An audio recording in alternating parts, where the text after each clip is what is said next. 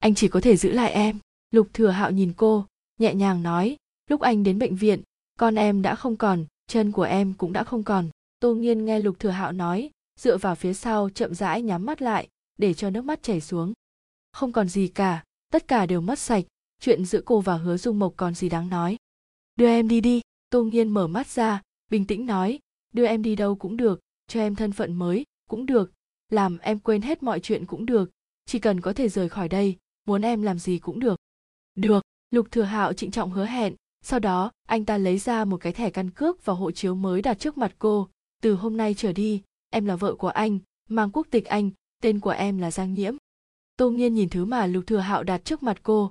Khi nhìn trên một gương mặt xa lạ trên bức ảnh, cô đột nhiên nghĩ đến nỗi đau do vụ tai nạn trước đó gây ra. Cuối cùng hốt hoảng nhìn về phía tấm gương toàn thân trước mặt. Cô phát hiện trong gương không còn là tô nghiên lúc trước nữa mà là một người hoàn toàn khác. Em hôn mê gần một tháng rồi, đây không phải là giang thành, đây là athens, hy lạp. Chúng ta đang ở trên đảo cờ rít đây là nơi em lớn lên. Lục thừa hạo nhìn tô nghiên, vẻ mặt không thay đổi. Anh nói, những người ở đây đều là người quen, hơn nữa họ sống rất có tình người. Tô nghiên nghe lục thừa hạo nói, đứng lên đi đến mép giường. Từ phía xa kia xa cô có thể nhìn thấy biển egin xinh đẹp. Tô nghiên quay đầu nhìn về phía lục thừa hạo, nở nụ cười không tới đáy mắt. Nơi này thật đẹp em rất thích nơi này. Lục thừa hạo đi đến sau lưng tô ngôn. Ôm lấy cô. Nghiên nghiên, em đi theo đi. Từ nay chúng ta đừng nhớ đến hứa dung mộc nữa được không? Tô nghiên nghe lục thừa hạo nói, nhất thời không biết nên trả lời như thế nào. Cô và hứa dung mộc thật sự có thể quên nhau sao? Hay phải nói rằng, cô có thể quên hứa dung mộc sao? Không nhận được câu trả lời của tô nghiên, lục thừa hạo chỉ có thể ôm chặt cô trong lòng. Nghiên nghiên, anh sẽ không bao giờ để em rời xa anh nữa không ai có thể cướp em khỏi tay anh lần nữa. Em là của anh chỉ có thể là của anh anh sẽ không để em rời xa anh nữa. A à, hạo em không dám khẳng định mình có thể quên được hứa dung mộc không? Tô nghiên quay đầu nhìn về phía lục thừa hạo bình tĩnh nói tuy chỉ ở bên nhau 5 năm nhưng em đã yêu anh ấy mười mấy năm anh muốn em quên anh ấy thế nào đây? Nghe tô nghiên nói lục thừa hạo hôn lên đôi môi cô không cho cô cơ hội mở miệng. Chỉ cần là thứ lục thừa hạo hắn muốn cho dù là phá hủy cũng phải có cho bằng được năm năm sau, trên đường lớn giang thành, giang nhiễm một mình đứng nhìn cảnh sắc xung quanh. Cô cảm thấy khung cảnh nơi đây vô cùng quen thuộc, nhưng lại không nhớ được bản thân đã từng đến đây hay chưa. Khi cô bước đi, dường như có một số ký ức liên tục xuất hiện trong tâm trí cô, ngắt quãng, nhưng cô không thể nhớ cũng không thể nhìn rõ. Trong trí nhớ của cô xuất hiện một người đàn ông, cô biết chắc người đàn ông đó không phải là chồng cô lục thừa hạo. Nhưng cô cũng chưa từng đem việc này nói cho lục thừa hạo biết có đôi lúc cô cảm thấy sợ hãi trước sự dịu dàng của lục thừa hạo dành cho mình. Cô phát hiện chính mình không hiểu lục thừa hạo một chút nào. Lục thừa hạo tuy rằng là bác sĩ nổi tiếng toàn cầu, nhưng mỗi khi anh mặc áo blues màu trắng kia vào, cô luôn cảm giác như mình đã nhìn thấy một tên ác ma, một ác ma trở về từ địa ngục. Lục thừa hạo đối với cô rất tốt, bọn họ còn có một đứa con trai vô cùng thông minh, điều này cô luôn ghi nhớ trong lòng. Chỉ là đôi khi cô luôn có cảm giác lục thừa hạo có một số việc giấu giếm cô nhưng nếu lục thừa hạo đã không muốn nói, cô cũng sẽ không đi hỏi. Mommy, daddy dẫn con đi mua rất nhiều đồ ăn. Đồ ăn vặt ở giang thành thật sự rất ngon. Giang diệu nhìn giang nhiễm cười, mở miệng. Cậu bé còn cầm đồ ăn vặt trong tay đưa tới trước mặt giang nhiễm quơ quơ. Mommy, người cũng ăn một miếng đi. Giang nhiễm ăn một miếng đồ ăn trong tay giang diệu, sau đó cao mày đem toàn bộ đồ vừa ăn xong đều nôn ra. Mommy mommy làm sao vậy? Có phải người cảm thấy không thoải mái không? Giang diệu nhìn giang nhiễm lo lắng mở miệng vừa lúc nhìn thấy lục thừa hạo, giang diệu lo lắng nói, daddy daddy, mommy không thoải mái, cha nhanh lại đây nhìn xem. Lục thừa hạo nghe lời giang diệu nói, chạy chậm đi đến bên người bọn họ, thấy bộ dáng giang nhiễm, anh lo lắng nói, làm sao vậy? Có phải em không thấy thoải mái ở đâu không? Giang nhiễm nhìn lục thừa hạo lắc đầu, a hạo, em không có việc gì, chỉ là cảm thấy có chút khó chịu, có thể là do vừa mới xuống máy bay. Lục thừa hạo nhìn giang nhiễm, rồi nắm lấy tay cô đều do anh không tốt. Nếu không phải bởi vì muốn tới giang thành công tác, em cũng không cần vì anh mà tới đây. Chúng ta hiện tại liền về khách sạn, đến lúc đó em nghỉ ngơi một chút hẳn là sẽ tốt lên. Giang nhiễm dựa vào trên vai lục thừa hạo cười gật đầu. Anh không phải còn muốn đưa giang diệu đi chơi sao? Thằng bé rất háo hức đó. Giang nhiễm nói rồi ánh mắt nhìn về phía giang diệu đứng bên cạnh. Thân thể của mẹ là quan trọng nhất. Giang diệu ngậm đầy kẹo hồ lô trong miệng. Tiếng được tiếng không nói. Hơn nữa cha nói với con là mẹ chưa từng tới đây cho nên thân thể của mẹ mới là điều quan trọng nhất. Giang nhiễm nghe giang diệu nói, nở một nụ cười hài lòng. A hạo. Lục thừa hạo lúc nghe thấy những lời này xong thì ngẩng đầu lên, liền thấy hứa dung mộc vẻ mà thất thần đứng ở trước mặt bọn họ. Chỉ là đôi mắt của anh ta vẫn luôn nhìn chằm chằm giang diệu bên cạnh anh. Hứa dung mộc, đã lâu không gặp.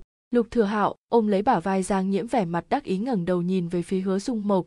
Nhiều năm như vậy không gặp, cậu thế mà còn không có cưới vợ sinh con hứa dung mộc nhìn giang diệu muốn đi đến gần cậu bé nhưng cậu bé lại theo bản năng trốn đến phía sau giang nhiễm.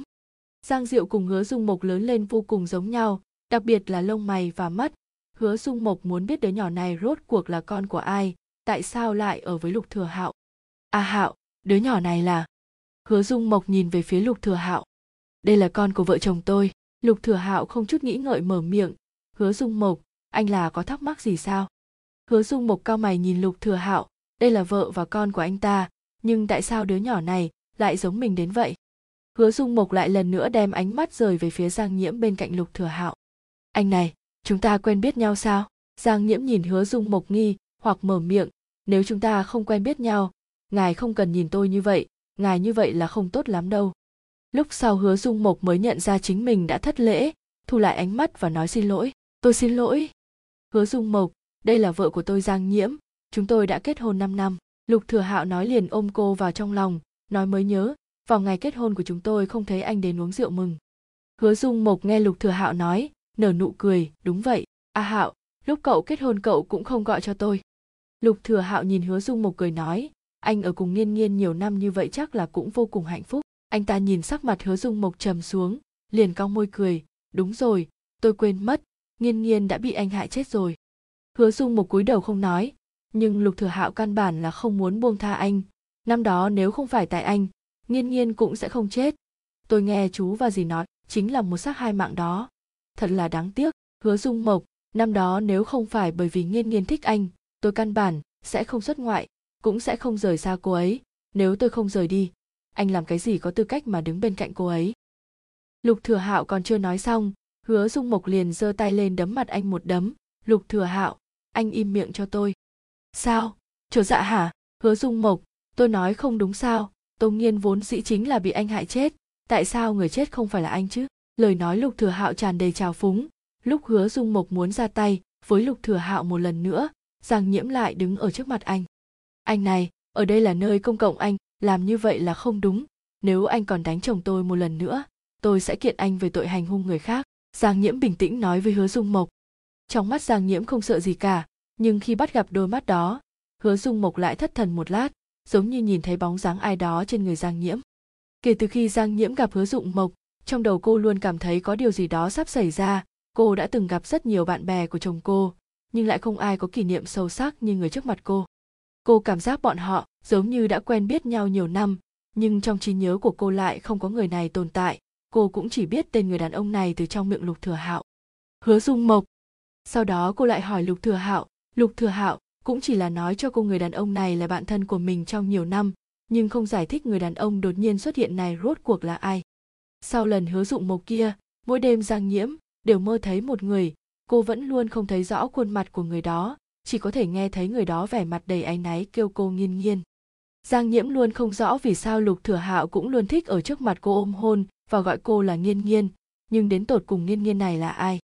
Lục thừa hạo đứng ở cửa phòng nhìn vẻ mặt khó hiểu của giang nhiễm, nghĩ đến lần gặp gỡ với hứa dung mộc, anh ta liền đấm một cái lên tường, vẻ đáng sợ dữ tợn. Lục thừa hạo không ngờ qua nhiều năm như vậy, hắn vẫn nhận được điện thoại của hứa dung mộc, mà hắn cũng có thể đoán được vài phần mục đích của hứa dung mộc. Nhìn điện thoại reo chuông, lục thừa hạo nở một nụ cười. Giang nhiễm chính là tô nghiên tô nghiên là vợ cũ của hứa dung mộc, còn giang nhiễm lại là bảo bối mà hắn đã giữ trong lòng suốt bao năm qua lúc nhìn thấy hứa dung mộc, lục thừa hạo ưu nhã uống cà phê trong lý cà phê nói, hứa dung mộc, đã lâu không gặp. Hứa dung mộc nhìn lục thừa hạo ngồi đối diện cau mày, không chút do dự mở miệng, lục thừa hạo, giang nhiễm chính là nghiên nghiên đúng hay không?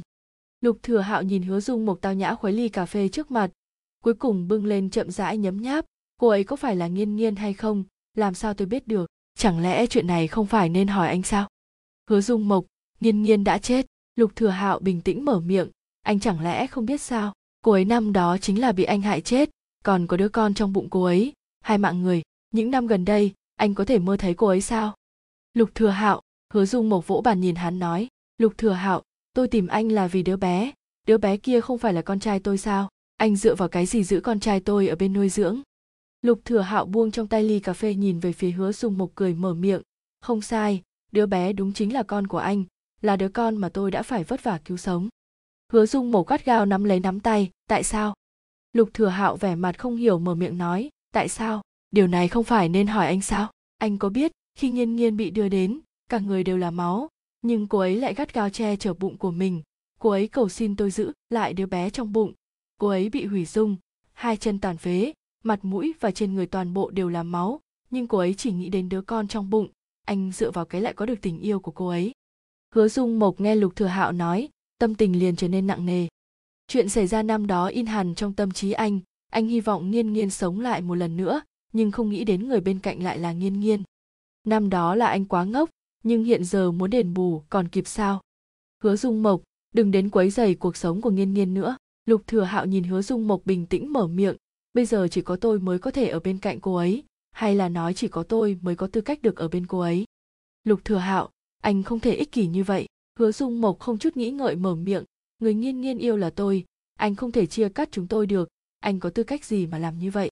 Hứa dung mộc, anh từ bỏ đi. Lục thừa hạo vẻ mặt bình tĩnh như cũ. Hiện tại nghiên nghiên đã không còn là nghiên nghiên lúc trước, cũng không phải như anh nghĩ. Hiện tại cô ấy. Lục thừa hạo chỉ chỉ đầu mình. Nơi này có vấn đề rất lớn. Hứa dung mộc nhìn vẻ mặt của lục thừa hạo. Cơ thể sụi lơ ngồi ở trên sofa, đáy mắt tràn đầy khiếp sợ đã xảy ra chuyện gì? Tại sao lại trở nên như vậy? Hắn cuối cùng đi đến bên cạnh lục thừa hạo, nắm lấy cổ áo hắn. Lục thừa hạo, anh nói những lời này là có ý gì? Anh muốn nói cho tôi là nghiên nghiên có bệnh tâm thần sao? Lục thừa hạo mở tay hứa dung mộc ra, sửa sang lại một chút quần áo. Hứa dung mộc, không phải nghiên nghiên có bệnh tâm thần, mà là cô ấy mắc chứng rối loạn nhân cách phân liệt. Anh có biết tại sao cô ấy lại mắc bệnh không? Tất cả là tại anh. Hứa dung mộc nhìn lục thừa hạo, xoay người rời đi không chút nghĩ ngợi liền túm chặt quần áo anh ta. Lục thừa hạo, anh nói câu này là có ý gì? Nghiên nghiên bị rối loạn nhân cách phân liệt là như thế nào? Anh mau giải thích rõ ràng cho tôi. Lục thừa hạo nhìn phía sau hứa dung mộc gợi lên khóe môi. Chuyện này tôi cảm thấy anh nên hỏi mẹ vợ, hoặc là cha vợ. Có lẽ bọn họ sẽ biết rốt cuộc là chuyện gì xảy ra. Dù sao cụ thể tình huống. Anh ta vỗ lên vai hứa dung mộc. Chờ anh biết rõ ràng mọi chuyện, rồi đến tìm tôi cũng không muộn. Nhìn lục thừa hạo rời đi hứa dung mộc cau mày. Hứa dung mộc đi tìm cha tô và mẹ tô, nhưng lại không tìm được tin tức có ích nào từ bọn họ, cũng không tồn tại cái gì là căn bệnh rối loạn nhân cách phân liệt. Huống chi tô nghiên đã chết đi 5 năm, sao lại có thể sống sờ sờ đứng trước mặt bọn họ? Hứa dung mộc không biết rằng mấy năm nay, cha tô, mẹ tô đều không muốn tha thứ cho mình, nhưng anh vẫn luôn tận tâm tận lực chiếu cố hai người già đã mất đi con gái, bởi vì anh lúc nào cũng cảm thấy mình rất có lỗi với hai người.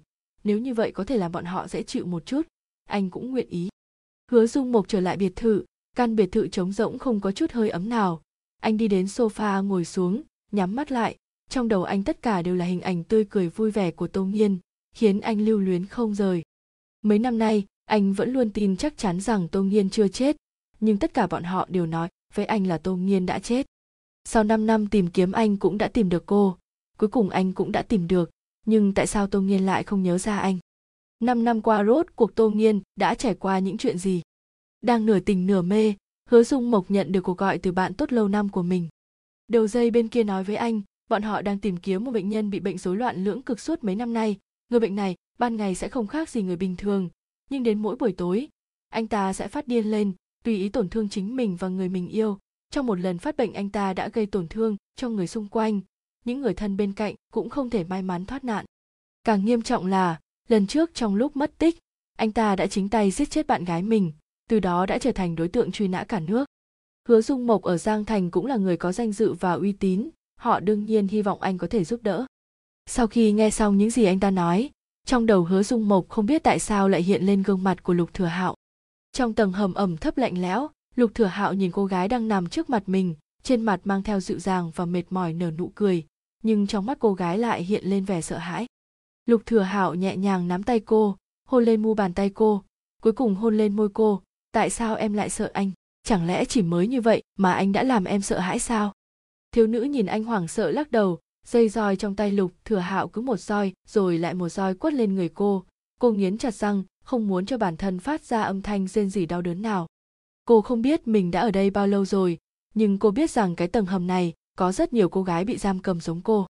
Cô có thể đoán ra vài phần những cô gái có lẽ đến đây vì nụ cười ấm áp của anh, nhưng nụ cười ấm áp này lại trở thành một vũ khí chết người. Em thấy anh có tốt với em không? Lục thừa hạo nhìn cô vẻ mặt ôn hòa mở miệng. Anh không thể làm tổn thương vợ mình, cho nên anh chỉ có thể làm tổn thương các em. Vợ của anh chính là ánh trăng sáng trong lòng anh.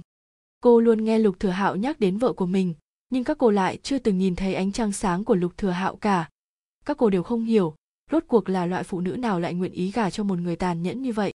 Vợ anh bị mù mới thích một người như anh. Cô gái nhìn lục thừa hạo không chút nghĩ ngợi mở miệng, lục thừa hạo, người như anh sao có thể có vợ? Vợ của anh nhất định không yêu anh, cũng không muốn ở bên anh, cho nên anh mới đến chỗ này. Cô gái vừa nói vừa quay về phía lục thừa hạo phun một ngụm nước miếng. Cầm miệng, cô cầm miệng cho tôi. Lục thừa hạo như phát điên liên tục quất roi vào người cô gái. Cô ấy là vợ tôi, cả đời này cô ấy chỉ có thể là vợ tôi, ai cũng không thể cướp cô ấy khỏi tôi. Anh nói rồi đưa tay ra bóp cổ cô gái cô không thể nói vợ tôi như vậy. Cô gái chỉ cảm thấy hô hấp của mình càng ngày càng nặng nề. Cô nghĩ cứ chết đi như vậy, có lẽ cũng là một loại giải thoát, ít nhất thì tốt hơn so với sống trong tủi nhục.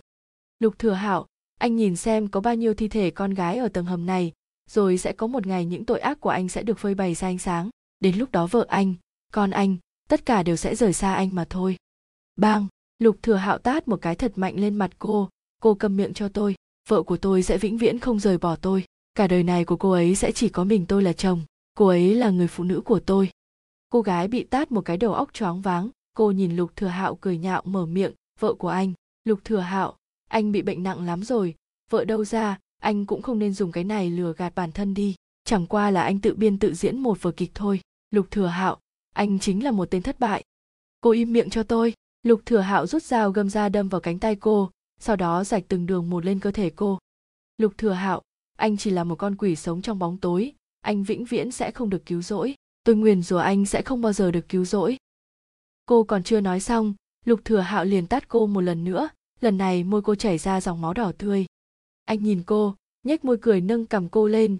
Người như các cô làm sao có thể làm bẩn mắt vợ tôi? Ánh trăng sáng trong lòng tôi là thứ mà phụ nữ như các cô có thể gặp sao? Giang nhiễm đưa giang diệu trở về biệt thự lại không nhìn thấy bóng dáng lục thừa hạo đâu. Cô ngẩng đầu nhìn thoáng qua đồng hồ rồi nhìn về phía giang diệu cười nói, diệu nhi, con tự đi ngủ đi, mommy đi tìm ba con. Giang diệu nhìn vẻ mặt giang nhiễm, nghiêm túc gật gật đầu, sau đó, cậu bé nhìn theo bóng lưng giang nhiễm rời đi, nghĩ đến cảnh tượng lúc trước nhìn thấy, giang diệu gắt gao nắm chặt tay lại. Khi giang nhiễm tìm được lục viên lục viên nói anh ấy cũng không biết lục thừa hạo đang ở đâu, giang nhiễm đẩy lục viên ra quát lớn, lục viên, đã đến nước này, anh còn nói anh không biết hạo ở đâu sao? Tôi biết bệnh tình của a hạo nếu lúc này anh ấy phát bệnh, không chừng sẽ làm ra chuyện gì đó bất thường. Chẳng lẽ anh cảm thấy số mạng người trên lưng anh ấy ít lắm sao? Lục viên nhìn giang nhiễm không nói một lời. Cuối cùng giang nhiễm đẩy lục viên ra, tự mình chạy xuống tầng hầm. Nhưng thứ mà cô nhìn thấy lại là những cái xác. Giang nhiễm nhìn thấy cảnh tượng này, liền lấy tay che miệng lại, sao có thể? Người chồng luôn đối xử với cô dịu dàng, cưng chiều cô trong lòng bàn tay. Sao, có thể là một con quỷ giết người không chớp mắt như vậy? Tại sao người hiền lành, tào nhã như lục thừa hạo lại có thể làm chuyện điên rồ như vậy? Mấy năm nay, mỗi lần lục thừa hạo tới giang thành công tác, chuyện tương tự đã xảy ra bao nhiêu lần? Cô là một người không có quá khứ, chỉ nhớ trống rỗng, ngoại trừ giang diệu và lục thừa hạo, cô không còn nhớ về ai, cũng không biết cha mẹ, người thân của cô đang ở nơi nào. Mà lục thừa hạo, người đã yêu thương cô suốt 5 năm qua, trước nay cô chưa từng nghĩ tới lục thừa hạo lại có thể làm ra chuyện như vậy, làm sao cô có thể chấp nhận được? Một cái tầng hầm to như vậy, rốt cuộc ẩn giấu bao nhiêu thi thể. A hạo, anh không thể làm ra chuyện như vậy nữa. Trên lưng anh gánh đủ mạng người rồi. Anh nhìn em được không? Giang nhiễm từng bước một đi đến bên lục thừa hạo. Ở trước mặt anh là một cỗ thi thể đã thảm đến không nỡ nhìn. Giang nhiễm cố gắng kìm nén ý muốn nôn ói của mình. Tránh ra, nhiễm nhiễm là vợ của tôi, ai cũng không thể cướp đi. Lục thừa hạo cầm dao chỉ vào giang nhiễm. Cô ấy là vợ tôi, ai cũng không thể cướp đi. Cút đi, cút ngay tao muốn giết mày. A hạo, em chính là nhiễm nhiễm. Em là vợ anh. Anh bỏ dao xuống được không? Giang nhiễm nhìn lục thừa hạo đang kích động, dịu dàng nói lần nữa. A hạo, em thật sự là nhiễm nhiễm. Anh bỏ con dao trong tay xuống được không? Không được. Lục thừa hạo kích động vọt tới bên giang nhiễm đâm vào bụng cô. Giang nhiễm nhìn bụng, mình bị con dao găm đâm vào, nắm lấy tay lục thừa hạo, mỉm cười mở miệng. A hạo, nếu như vậy anh có thể tỉnh táo lại. Em cảm thấy chết trên tay anh cũng không sao lúc lục thừa hạo lấy lại được ý thức, liền thấy giang nhiễm đứng ở trước mặt mình, mà bụng giang nhiễm cắm con dao găm. Anh ôm lấy thân thể giang nhiễm đã ngã xuống, kêu lên, nhiễm nhiễm! Nghiên nghiên! Lục thừa hạo nhìn giang nhiễm người đầy vết máu ở trong lòng anh, không chút nghĩ ngợi ôm cô nhanh chóng đi khỏi tầng hầm. Ngay sau đó vội gọi cho bác sĩ gia đình, anh trai anh lục viên.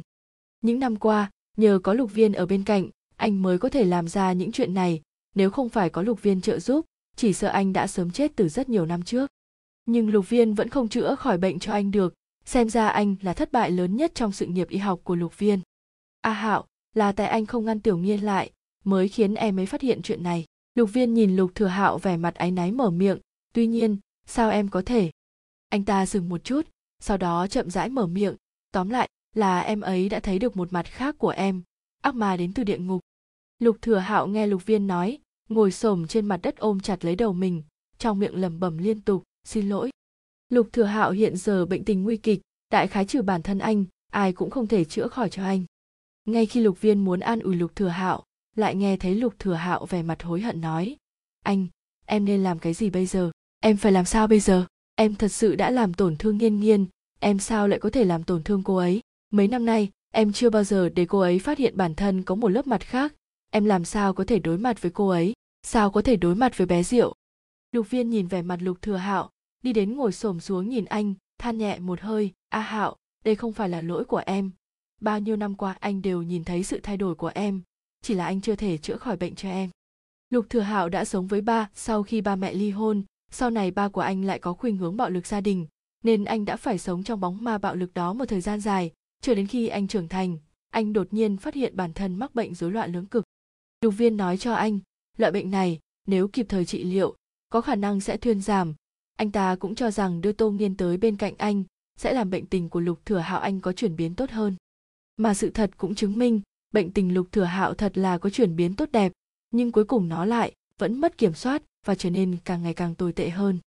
Lục thừa hạo vô số đêm mất ngủ, trong giấc mơ anh toàn mơ, thấy cảnh tượng cha đánh mẹ và mẹ kế, chỉ cần nghĩ đến những cảnh tượng đó anh liền không thể khống chế bản thân làm ra những chuyện điên rồ.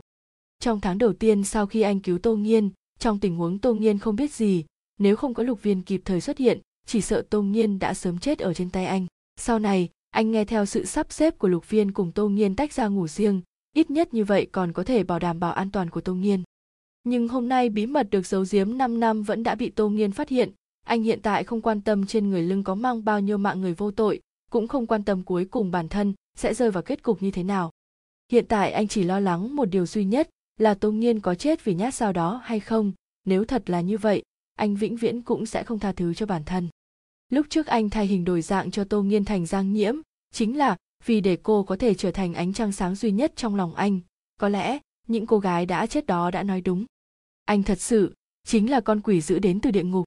Anh như vậy căn bản là không xứng đáng được giang nhiễm tha thứ, càng không xứng được cô ấy yêu lục viên nhìn vẻ mặt hối hận của lục thừa hạo, lại đem ánh mắt nhìn về phía giang nhiễm đang nằm trên giường. Anh muốn nói gì đó, nhưng cuối cùng vẫn không mở miệng nói được. Nhìn giang nhiễm nằm trên giường sắc mặt trắng bệch. Lục thừa hạo đau khổ nhắm mắt lại, bác sĩ nổi tiếng toàn cầu thì như thế nào, cũng không có được tình yêu của người mình thích, cũng chỉ có thể trơ mắt nhìn người mình yêu bơ vơ ở bên cạnh người khác, mà anh chỉ có thể thông qua phương thức như vậy để giữ cô ở lại bên mình. Đem tất cả ký ức của cô xóa đi đem cuộc sống hạnh phúc của cô phá tan thành mảnh nhỏ.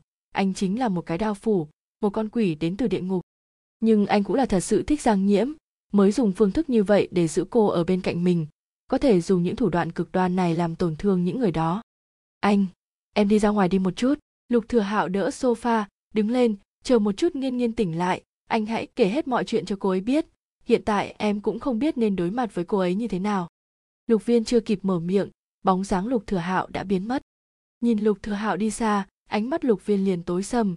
Đứng ở góc độ của lục thừa hạo mà suy xét, đương nhiên anh hy vọng bệnh tình của lục thừa hạo sẽ sớm khỏi, nhưng đã 5 năm trôi qua, bệnh tình anh ta vẫn không thuyên giảm, mà còn có xu hướng nghiêm trọng hơn, bây giờ ngay cả thuốc cũng không còn hiệu quả nữa. Nhưng đứng ở góc độ của giang nhiễm mà nói, anh lại hy vọng giang nhiễm có thể thoát khỏi cái nhà giam địa ngục này, mà người kia có lẽ là người duy nhất có thể mang giang nhiễm ra khỏi đây khi giang nhiễm tỉnh lại đã thấy lục viên đứng ở mép giường. Cô theo bản năng cử động tay, trong đầu liền truyền đến những cảnh tượng kinh hoàng mà cô đã thấy ở tầng hầm trước đó. Cô nhìn lục viên, thật lâu sau cô chậm rãi mở miệng, anh, rốt cuộc là xảy ra chuyện gì? Tại sao a hạo lại làm ra những chuyện như vậy? Tại sao từ trước tới giờ em vẫn không biết những chuyện này? Anh rốt cuộc là làm sao vậy? Cô nắm lấy tay lục viên nói, anh, cầu xin anh hãy nói cho em biết được không? Lục viên nhìn biểu cảm trên mặt giang nhiễm nghĩ đến chuyện lúc nãy lục thừa hạo vừa mới nói, năm năm qua giang nhiễm đã được anh ta bảo vệ rất tốt, bệnh tình của anh ta cô cũng chưa từng biết. Nhưng hôm nay bỗng nhiên biết được tất cả, cũng không biết giang nhiễm có thể tiếp thu hay không. Anh, em là vợ anh ấy, có chuyện gì xảy ra chúng ta cùng nhau gánh vác? Em không muốn chơi nhìn anh ấy phải đối mặt với chuyện này một mình. Giang nhiễm gắt gao nắm tay lục viên, giọng nói tràn đầy cầu xin. Lục viên đem mọi chuyện mấy năm nay kể hết cho giang nhiễm biết đặc biệt là lục thừa hạo mắc căn bệnh rối loạn lưỡng cực giang nhiễm khi nghe thấy những điều này liền không kiềm chế được mà ôm chăn bông, nước mắt rơi đầy mặt. Cô thật sự không nghĩ tới rằng bệnh tình lục thừa hạo đã nghiêm trọng tới nước này. Mấy năm nay cô vẫn luôn ở bên cạnh lục thừa hạo, vậy mà cô lại không biết một chút gì về bệnh tình của anh. Rốt cuộc cô làm vợ kiểu gì vậy? Cô làm sao có đủ tư cách để làm một người vợ chứ? Khó trách mấy năm nay anh ấy đều không muốn ngủ cùng giường với cô và không muốn xuất hiện ở trước mặt cô vào ban đêm. Anh anh nói thật cho em biết, bệnh của a hảo thật sự không thể chữa khỏi bằng thuốc nữa sao? Giang nhiễm nhìn lục viên, vẻ mặt tự trách, có phải đã đến mức chỉ cần phát bệnh là có thể giết người phải không? Lục viên nhìn biểu tình trên mặt giang nhiễm, cuối cùng chậm rãi gật gật đầu. Tại sao lại như vậy? Tại sao mấy năm nay em vẫn không biết được chuyện này? Có phải tại em không đủ tư cách để làm vợ anh ấy hay không? Cho nên anh ấy mới không muốn nói cho em biết. Giang nhiễm kích động mở miệng. Anh, tại sao mọi chuyện lại thành ra như vậy? A à hạo mà em yêu sao, có thể trở thành một tên ác mà giết người không chớp mắt. Cô che mặt nhỏ giọng khóc nức nở, luôn miệng nói, không thể nào. Đã một thời gian kể từ khi hứa dung mộc điều tra mọi thứ về lục thừa hạo và giang nhiễm. Tất cả đều đúng như anh mong đợi. Năm năm trước, khi lục thừa hạo cứu tô nghiên, anh ta đã thay đổi hình dạng của cô thành giang nhiễm hiện tại, đứa bé tên giang diệu. Con trai của giang nhiễm chính xác là con ruột của anh. Về phần lục thừa hạo, bởi vì phải chịu đựng những tổn thương của bạo lực gia đình khi còn nhỏ dẫn tới lúc trưởng thành anh ta mắc chứng rối loạn lưỡng cực nghiêm trọng, và đến cuối cùng nó đã khiến anh chuốc họa vào thân. Lục viên, người luôn bên cạnh lục thừa hạo đã đề nghị anh ta giữ tô nghiên bên cạnh để giảm bớt tình trạng bệnh. Sự thật đã chứng minh, khi tô nghiên xuất hiện bệnh tình của lục thừa hạo có xu hướng thuyên giảm, theo tính toán của lục viên, tình trạng bệnh của lục thừa hạo sẽ càng thêm chuyển biến tốt đẹp. Không nghĩ tới, cuối cùng nó lại càng trở nên nghiêm trọng như vậy, nghiêm trọng đến nỗi anh ta đã ra tay sát hại rất nhiều người mỗi lần lục thừa hạo bị bắt đi, lục viên sẽ dùng nhiều cách khác nhau để chứng minh lục thừa hạo vô tội mà được thả ra. Bởi vì anh ta nói với thẩm phán rằng lục thừa hạo chính là một tên bệnh tâm thần và lúc phát bệnh sẽ trở nên vô cùng nghiêm trọng. Bệnh nhân tâm thần như vậy không nên nhốt lại, mà phải lựa chọn phương pháp điều trị bảo tồn. Điều trị bảo tồn, thực tế, hỗ trợ điều trị bảo tồn là phương pháp hỗ trợ điều trị nhằm làm chậm tiến trình phát triển của mầm bệnh. Đồng thời phương pháp này còn ngăn chặn bệnh lây lan biến chứng hoặc đi đến các giai đoạn nghiêm trọng hơn evinavien may mắn chính là, năm năm qua lục thừa hạo cũng không có làm tổn thương đến tô nghiên, mà xem cô như ánh trăng sáng trong lòng mình, là sự cứu rỗi duy nhất, coi cô như bảo bối mà dùng trong lòng bàn tay. Lục thừa hạo cũng không để tô nghiên phát hiện ra bộ mặt không thể chấp nhận này, so với một tên khốn nạn như anh, xem ra lục thừa hạo còn yêu tô nghiên nhiều hơn, như một người bệnh như anh ta. Nếu để tô nghiên ở bên cạnh, không chừng có một ngày anh ta sẽ giết cả tô nghiên nghĩ đến đây anh dựa vào sofa nhắm mắt lại quanh quẩn trong tâm trí toàn bộ đều là những chuyện của quá khứ từng chuyện từ khi còn nhỏ đến 5 năm sau khi kết hôn kia và 5 năm của hiện tại. Anh chưa bao giờ từ bỏ việc tìm kiếm Tô Nghiên, nhưng sau khi tìm được lại biến thành kết cục như hiện tại. Trong trí nhớ của Tô Nghiên đã không còn có anh, thậm chí những ký ức trước kia cô cũng không hề biết. Hiện tại trong ký ức của Tô Nghiên chỉ có một người đã sủng cô, như tâm can bảo bối là Lục Thừa Hạo, và một người bệnh coi cô thành người cứu rỗi của bản thân mình. Mà anh không biết điều này đối với Tô Nghiên mà nói đến cùng là hạnh phúc hay là bất hạnh. Hứa Dung Mộc suy sụp chỉ biết dựa vào sofa, tự hỏi lối thoát cho tương lai rốt cuộc sẽ ở nơi nào. Khi anh nhận được điện thoại thì đã là gần trưa. Mấy ngày này anh vẫn luôn vội vàng điều tra Lục Thừa Hạo, việc trong công ty tất cả đều để trợ lý lo liệu, anh tin tưởng trợ lý của mình sẽ xử lý tốt những việc này và không bao giờ làm cho anh thất vọng. Nhìn tên hiển thị trên điện thoại, Hứa Dung Mộc có chút kinh ngạc, anh không nghĩ tới nhiều năm như vậy còn có thể nhận được điện thoại của Lục Viên. Ký ức của anh về Lục Viên đại khái vẫn luôn dừng lại ở thân phận là con nuôi của lục gia. Với tư cách là anh trai lục thừa hạo mấy năm nay anh ta đã chăm sóc lục thừa hạo thực sự rất tốt. Cũng có thể nói mấy năm nay nếu không nhờ có lục viên luôn ở bên cạnh bảo vệ anh ta chỉ sợ lục thừa hạo đã sớm đã bị bắt đi từ lâu. Hoặc có lẽ anh ta đã chết trên chính tay của bản thân mình có thể nói lục viên là một người anh trai thành công và cũng là một người anh trai thất bại.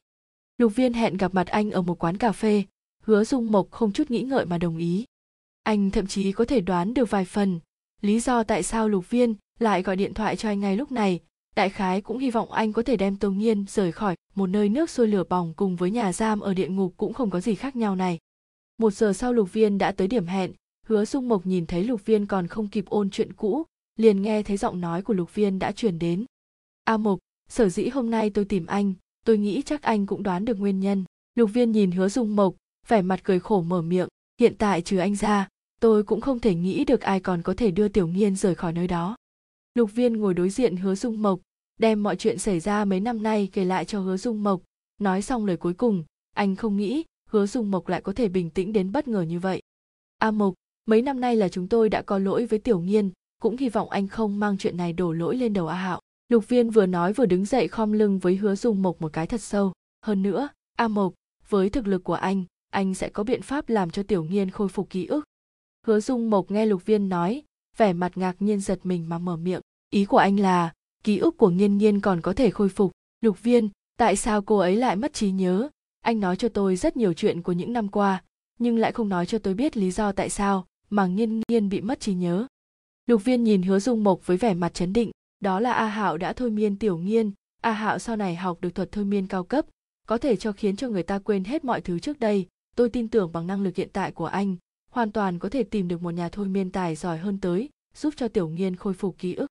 Mấy năm nay tôi vẫn luôn làm mọi cách để tìm kiếm tin tức của nghiên nghiên. Anh nói những việc này, tôi cũng đã điều tra ra được. Lục viên, anh có biết loại hành vi này của mình là tiếp tay cho giặc hay không? Lục thừa hạo thành ra nông nỗi, như bây giờ, anh cũng không thể trốn tránh trách nhiệm. Hứa dung mộc nắm chặt nắm đấm vốn định phải cho lục viên một quyền, nhưng cuối cùng vẫn nhịn xuống, tàn nhẫn đập mạnh xuống bàn. Chuyện của a hạo là do tôi thiếu trách nhiệm. Lục viên nhìn hứa dung mộc sắc mặt bình tĩnh mở miệng. Tôi không vọng tưởng anh có thể tha thứ cho tôi. Tôi chỉ hy vọng anh có thể đưa tiểu nghiên rời khỏi nơi đó. A hạo hiện tại chính là một quả bom hẹn giờ, có thể sẽ phát nổ bất cứ lúc nào. Tôi chết không có gì đáng tiếc nhưng tiểu nghiên không thể chết được, diệu nhi cũng không thể chết.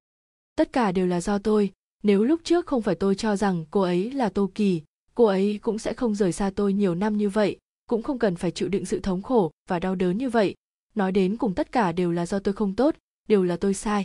Hứa dung mộc nắm chặt nắm đấm, một cái lại một cái đấm vào mặt bàn, trên mặt tràn đầy hối hận.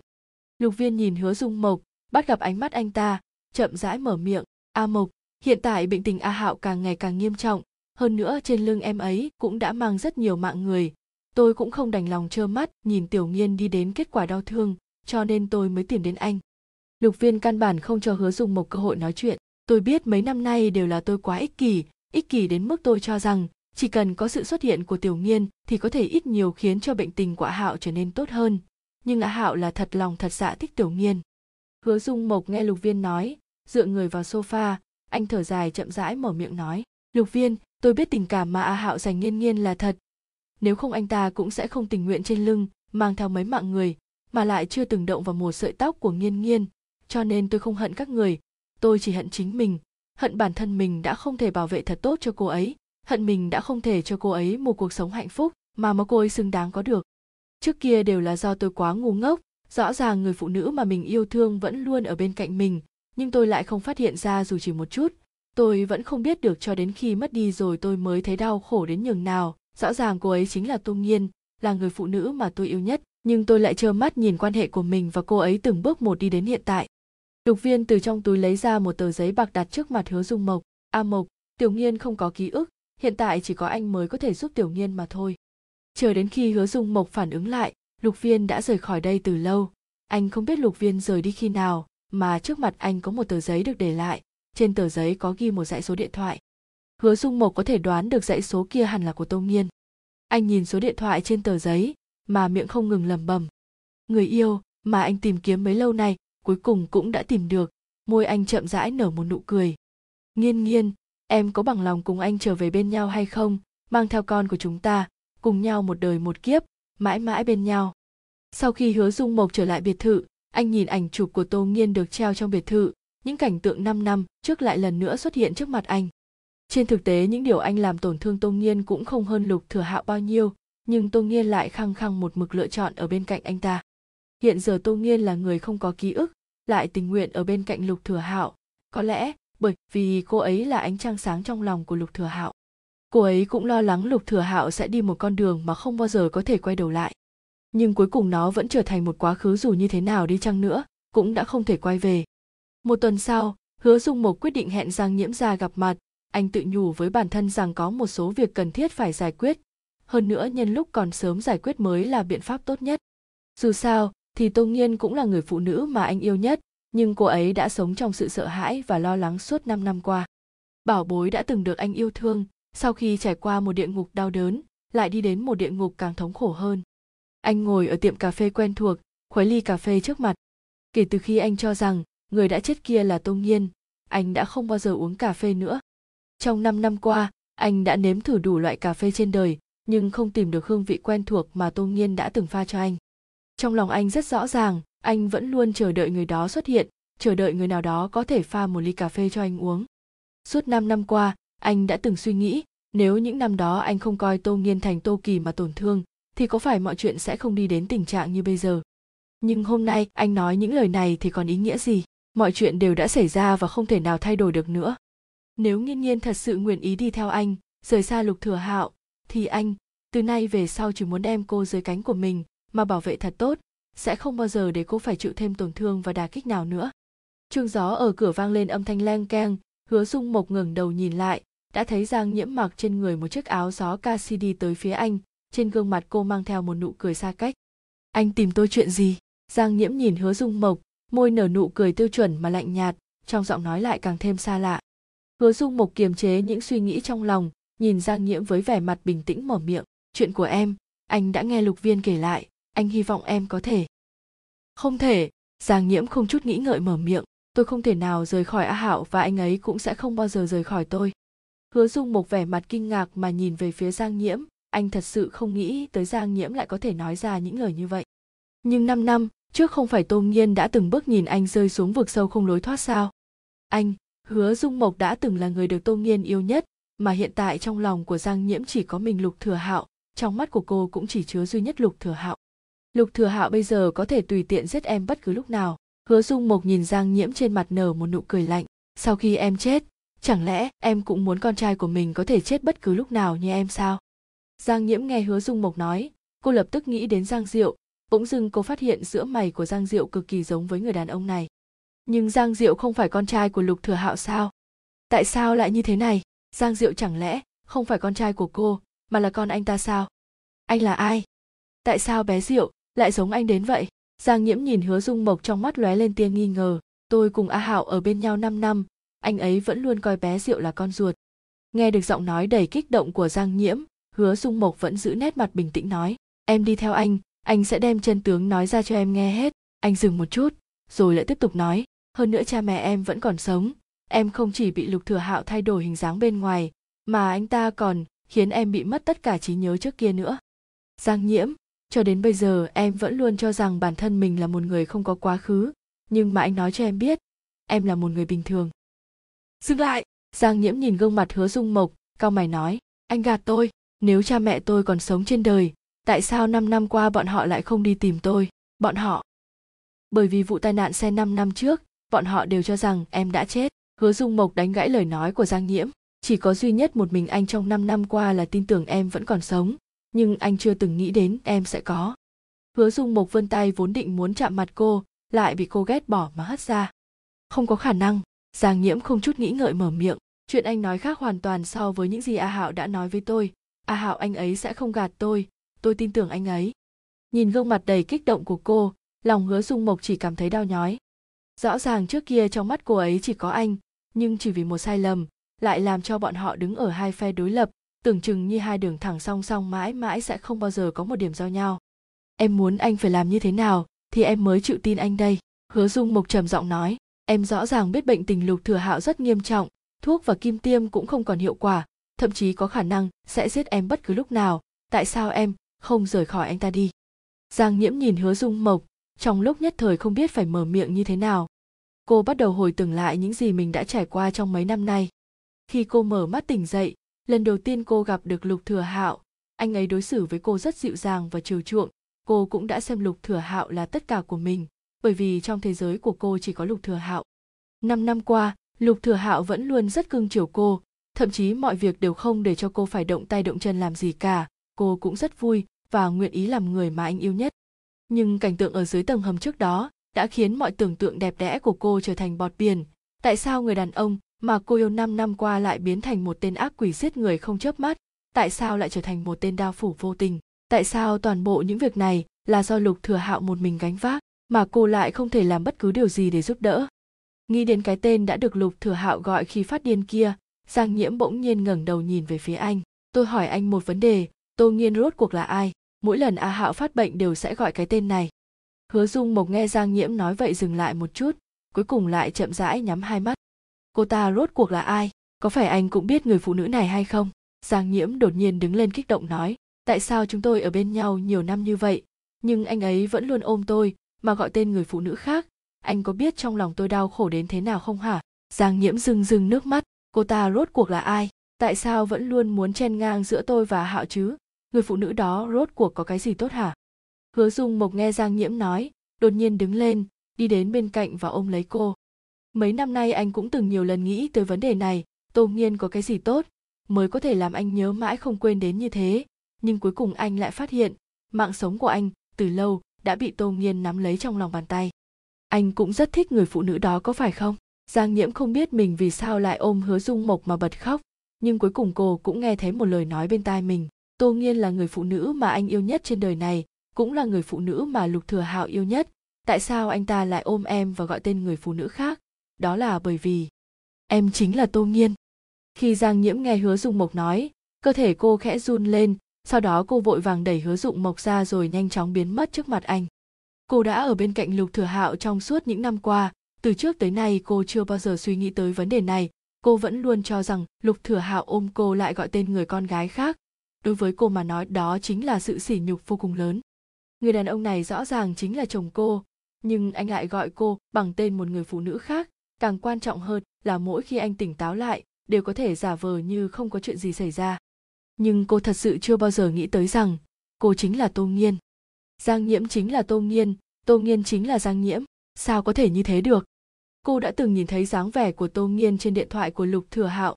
Tô nghiên quả thực là một cô gái xinh đẹp trên gương mặt tinh xảo của cô ấy mang theo nụ cười tươi đầy mê hồn. Nếu không phải bản thân cô là phụ nữ, cô cũng sẽ đem lòng yêu cô ấy sau một cái nhìn thoáng qua, huống chi là người đàn ông ưu tú như lục thừa hạo. Khi cô đang cho rằng chính mình đã thất bại thảm hại, thì ngay lúc này, một người đàn ông khác xuất hiện trước mặt cô và nói rằng, cô chính là tô nghiên. Giang nhiễm sững sờ đi trong biển người. Toàn bộ tâm trí cô đều vang vọng câu nói vừa rồi của hứa dụng mộc. Em không chỉ bị lục thừa hạo thay hình đổi dạng mà hơn nữa anh ta còn làm em mất đi ký ức. Người đàn ông mà cô yêu năm năm nay đột nhiên trở thành thủ phạm đứng sau mọi chuyện, làm sao cô có thể chấp nhận được đây? Giang nhiễm không biết bản thân đã về đến biệt thự bằng cách nào, cô chỉ biết khi cô trở về biệt thự, liền thấy lục thừa hạo đang cùng giang diệu chơi đùa ở ngoài trời, trên mặt anh tràn đầy tình yêu thương của một người cha. Nhưng giang diệu vốn dĩ không phải là con ruột của anh ta, vậy tại sao anh ta lại làm ra chuyện này? Rốt cuộc 5 năm trước đã xảy ra chuyện gì? Hứa dung mộc, người đàn ông này rốt cuộc lại là ai? Giang nhiễm cứ như vậy sững sờ đứng đó, nhìn nụ cười vui vẻ trên mặt của hai cha con, không hiểu sao trong lòng lại nhói lên.